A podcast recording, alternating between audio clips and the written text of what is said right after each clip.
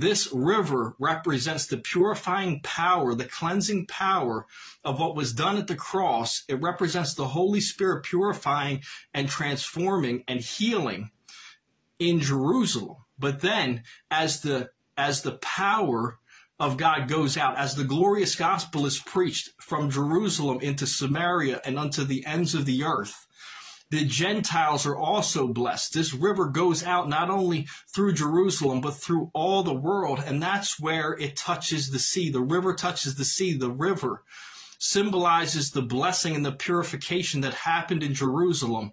And the sea or the ocean represents the Gentiles. And that we now have a part in not only in, sal- in salvation, but the promise of the Holy Spirit.